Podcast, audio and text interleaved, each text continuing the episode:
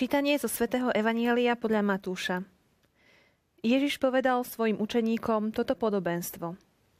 Istý človek sa chystal na cestu. Zavolal si sluhov a zveril im svoj majetok. Jednému dal 5 talentov, druhému 2 a ďalšiemu 1, každému podľa jeho schopností, a odcestoval. Ten, čo dostal 5 talentov, hneď šiel, obchodoval s nimi a získal ďalších 5. Podobne aj ten, čo dostal 2, získal ďalšie 2. Ale ten, čo dostal 1, šiel, vykopal jamu a peniaze svojho pána ukryl.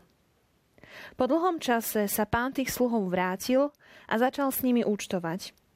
Predstúpil ten, čo dostal 5 talentov, priniesol ďalších 5 talentov a vravel: Pane, 5 talentov si mi odovzdal a hľa ďalších 5 som získal.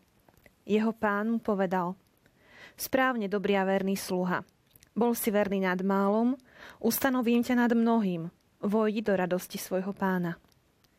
Predstúpil ten, čo dostal 2 talenty a vravel: Pane, 2 talenty si mi odovzdal a hľa, získal som ďalšie 2. Jeho pán mu povedal: Správne, dobrý a verný sluha.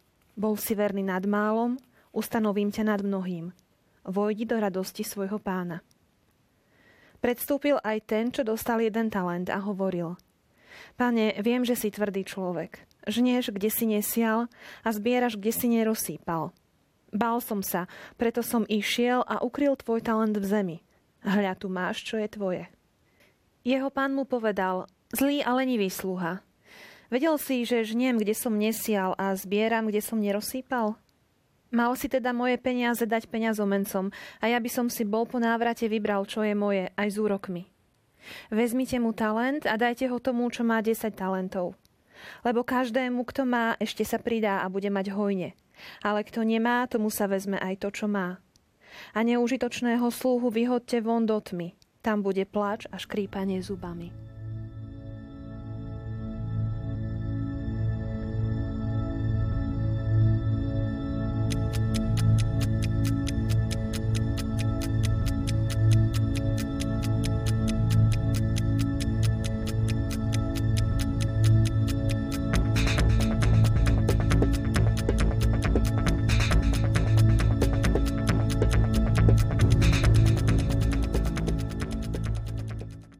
Drahí televízni diváci, poznáte svoje dary a obdarovania, talenty, ktoré Boh do vás vložil, aby ste ich rozvíjali, svoju jedinečnosť?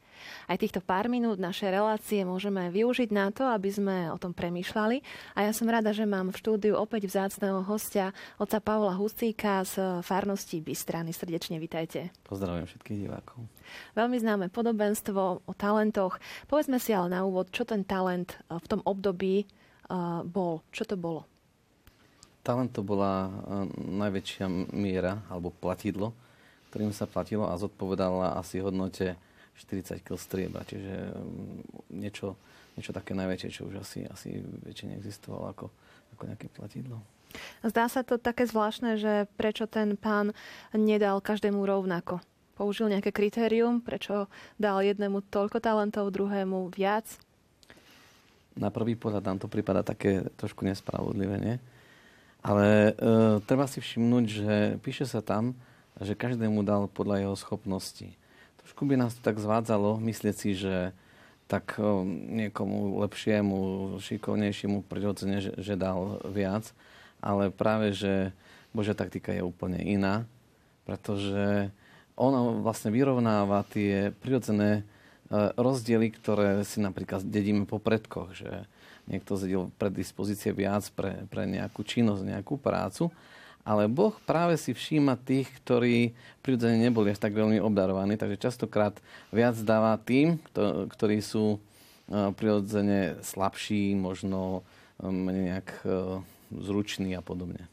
Už sme teda prešli pomaličky k tomu vysvetleniu, že pán z tohto podobenstva je Boh a my sme tí obdarovaní. Tak akými darmi Boh obdarúva svoje deti? Akými darmi nás obdarúva? Dá sa povedať, že Boh obdarúva cez také 2 kanály. Jeden taký kanál tých darov sú naši rodičia alebo predkovia, a teda dedíme si tie predispozície od nich, alebo takisto samozrejme, že cez nich výchovou a vplyvom príkladom nám dáva. a potom dáva nám dary samozrejme cez spoločenstvo a takisto cez Ducha Svätého. Čiže niekto, kto nemusel mať prirodzený predpoklad napríklad pre hru na gitare, môže vplyvom Ducha Svätého dostať dar tejto hry alebo aj služby. Tak sme sa už dotkli aj toho, že aj to obdarovanie nás ako ľudí teda nie je rovnaké. Môže nás to zvádzať potom aj k určitému porovnávaniu? Áno, presne toto sa často deje, ale to pretože my nevidíme do celého toho pozadia a že sa dívame na obdarovanie príliš iba tak povrchne. V skutočnosti každý z nás je obdarovaný veľmi štedro zo strany Pána Boha. Áno, nie rovnako, ale veľmi štedro. A vyrovnáva sa to tým, že Boh na konci od tých, ktorí dostali viac, bude požadovať viac a od tých, ktorí dostali menej, tak od tých bude požadovať menej. Lebo už samotný ten talent, keď sme si ho vysvetlili ako to platidlo, tak už ten jeden talent predstavoval veľmi veľké obdarovanie. Áno.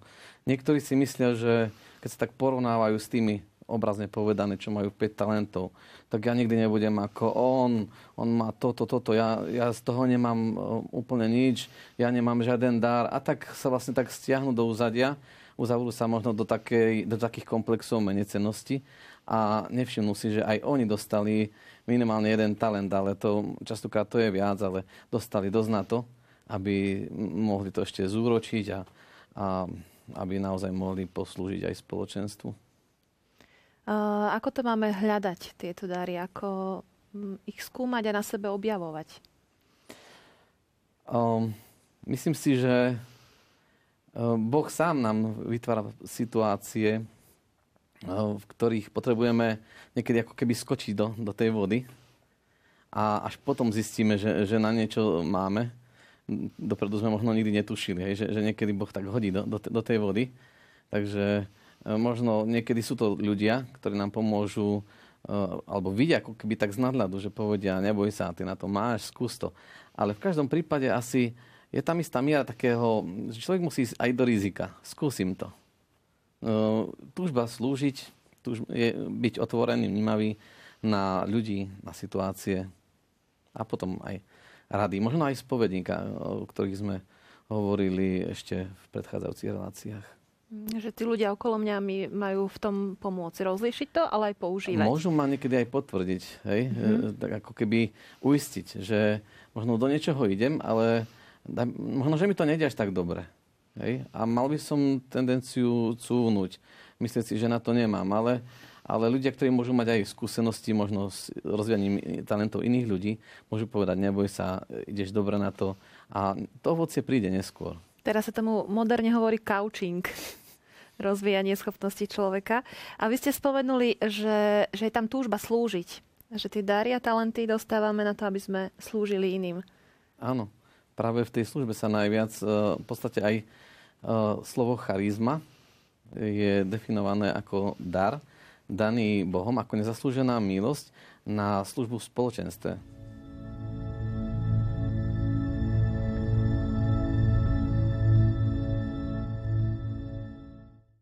Keďže ten človek rozdal tie talenty rôzne, a my teda hovoríme, že Boh nás obdarúva, a teda obdarúva nás rôzne, pre nás ako ľudí nás to môže zvázať do takého porovnávania navzájom. Ty máš viac si dostal, závidím ti. Je to také riziko, ktorému sme vystavení. Áno, ale je to aj preto, že nevidíme skutočnosti dovnútra človeka, že na jednej strane má obdarovania, na druhej strane má rôzne problémy, s ktorými zápasy alebo nedostatky, ktoré vôbec nemusíme vidieť. Ale v skutočnosti je to naozaj spravodlivé. Väčšinou to býva tak, že tí slabší majú zasa viac a niekedy skôr nadprirodzených darov. Hej. Boh si aj za svedcov častokrát pozval ľudí, ktorých by sme možno nazvali čudákmi alebo akýmisi takými obmedzenými až, ale pritom skrze tú milosť doplnil to, čo chýbalo ich prirodzenosti.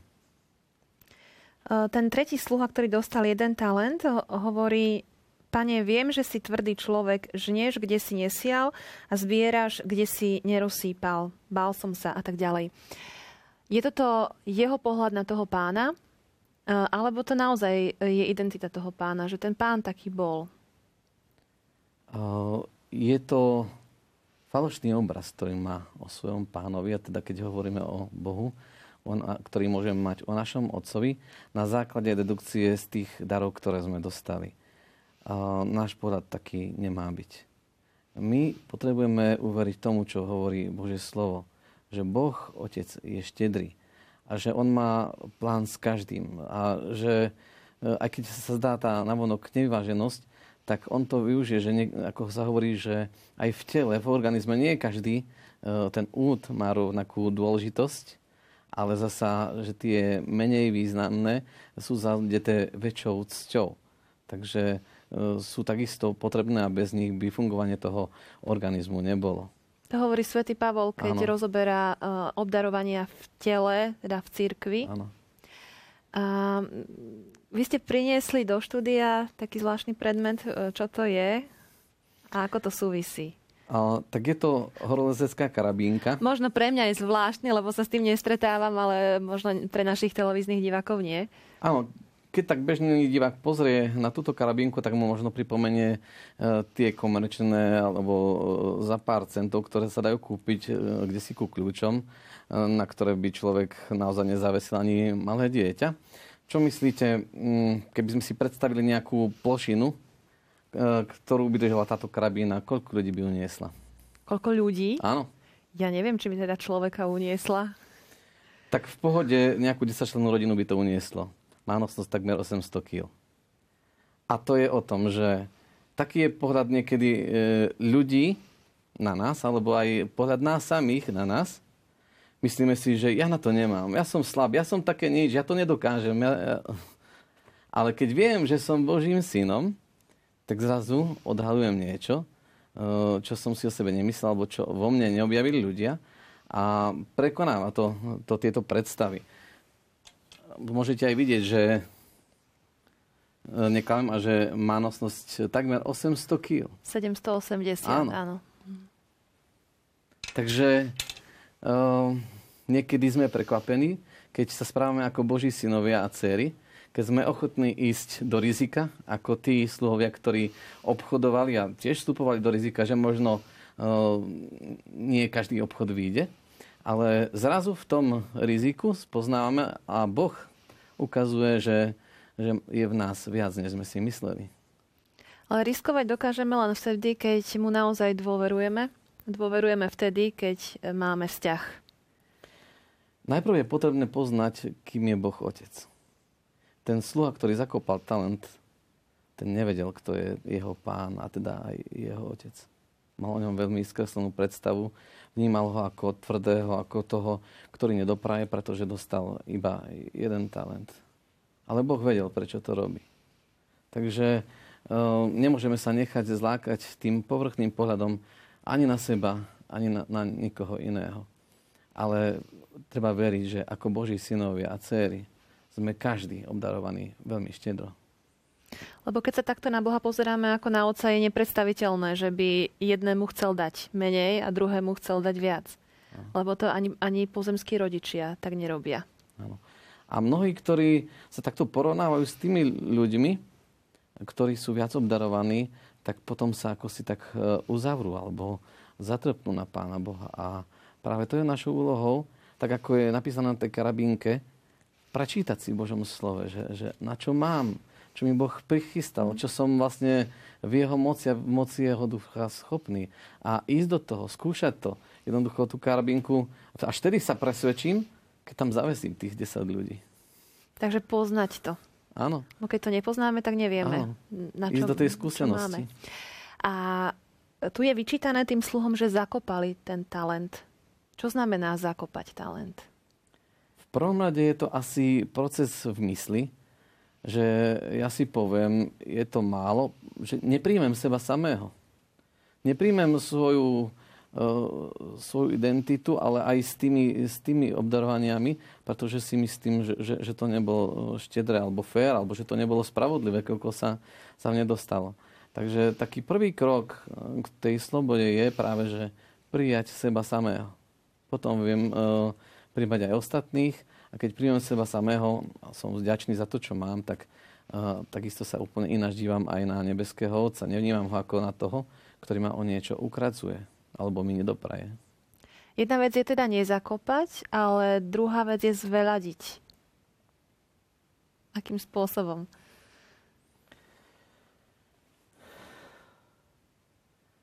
Službe. Byť ochotný slúžiť. To je o tej lenivosti, že niektorí ľudia sú veľmi obdarení. Ale tým pádom, že sú zviazaní strachom, sú neochotní slúžiť, sú zavretí iba do seba samého, alebo chceli by robiť len to, čo im je momentálne príjemné, tak tí ľudia premárnia mnohé šance, mnohé príležitosti. Ale je to zvláštne, že keď človek ide do služby, tak Boh mu znova ešte v priebehu služby pridáva tie dary, ktoré sú potrebné na rozvíjanie tejto služby. Niekedy na začiatku dá iba akoby taký vstupný kapitál. Dá sa povedať, že Boh tie talenty nedáva možno naraz tých 5. Dá na začiatku jeden, ideš slúžiť, pridá ti ďalší, až nakoniec si prekvapený. Ale keby si ostal doma, keby si neslúžil, keby si sa uzavrel, tak ostaneš s tým jedným talentom. To je tá veta, bol si verný nad málom, ustanovím ťa nad mnohým? Áno, je to naozaj taký nepomer, že niekedy, ak je človek verný len v jednej veci, poviem príklad, môže to byť nejaká upratovačka celý život, ktorá ale verne plní túto službu, rozvíja tento talent, robí to s láskou, tak môže byť odmenená viac ako niekto, kto mal na starosti, na zodpovednosti veľké množstvo ľudí a nejakých možno veľkých podujatí. Hej, ale možno, že nevykonával to až s takou láskou.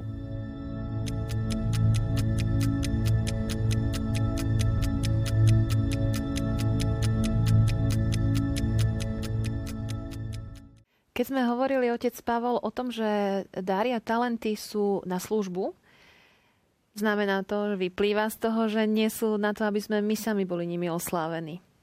Na našu pýchu. Áno, však Ježiš povedal, že neprišiel som, aby som sa nechal obsluhovať, ale aby som slúžil ostatným. A v tej službe sa vlastne pripodobňujeme Ježišovi Kristovi pokornému a poníženému a potrebujeme si stále uvedomovať svoju závislosť od Pána. Sv. Pavol to pekne hovorí, že človeče, čo máš, čo by si nebol dostal? A keď to všetko, čo máš, si dostal, prečo sa chvásceš tým, čo si dostal. Takže čím viac sme obdarovaní, tým viac si potrebujeme každý deň uvedomovať, to nie je zo mňa. Je to Boží dar a ďakovať Pánovi za všetko, čo nám dáva. Pretože naozaj nie je to náš výkon. A je to bónus, ktorú sme dostali ako Boží synovia.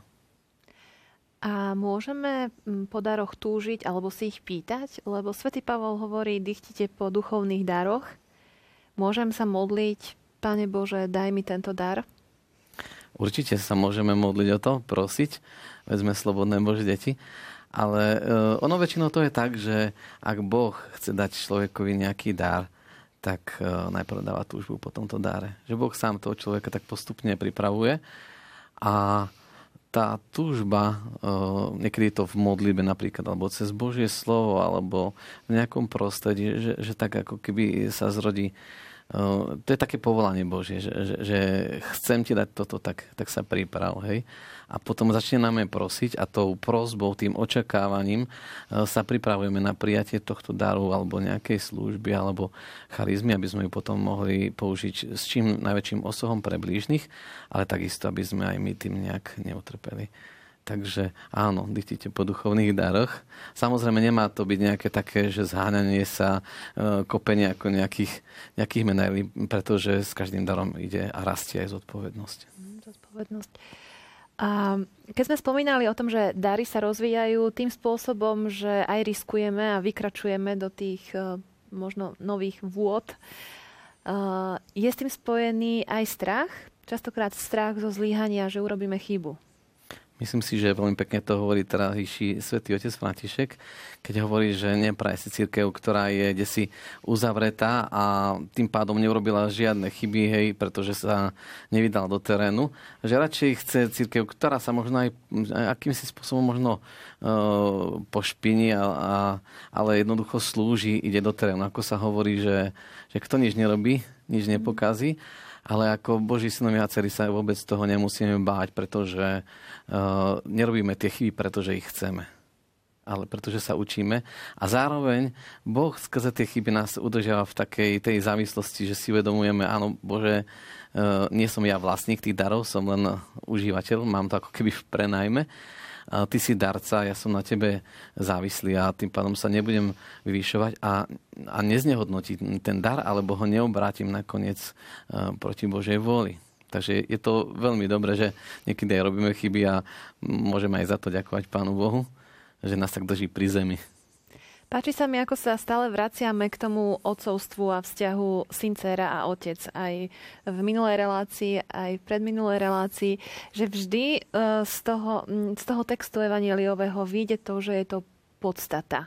Áno, toto je podstata kresťanstva. Ježiš, keď prišiel na túto zem, tak povedal, že prišiel, aby nám ukázal otca. On nás neprišiel naučiť súbor nejakých poučiek, nejakých vzorcov správania, ale prišiel, aby nás naučil, čo to znamená správať sa ako Boží syn, prípadne Božia dcéra. Ja som v úvode povedala, že týchto pár minút našej relácie môžeme využiť na to, aby sme my rozmýšľali o sebe a o svojich daroch. Čo by sme zakončili túto reláciu modlitbou, aby možno práve v tejto oblasti sme my, naši televízni diváci, dostali také požehnanie.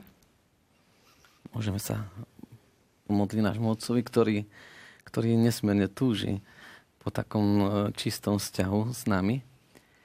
Tak, nebeský Oče, ďakujem Ti za môj život, za život každého z nás. Ďakujem Ti, že si ma stvoril takého, aký som. Ďakujem Ti, že som zdedil po mojich rodičoch a predkoch také dary alebo predispozície, aké mám. Prepáč mi, ak som sa porovnával a nebol Ti dosť vďačný za to, čo si mi dal. Nauč ma prijať aj moju minulosť, pretože Ty sa vieš osláviť aj v tej ľudskej slabosti. Tvoje slovo hovorí, že dokonca aj tam, kde sa rozmnožil hriech, tam Ty rozmnožuješ svoju milosť. Oče, prosím ťa, nauč ma byť slobodným Božím synom. Aby som sa s nikým neporovnával. Aby som bol hrdý na to, kým som. Aby som netúžil vytvárať si nejaké iné identity podľa predstav tohto sveta.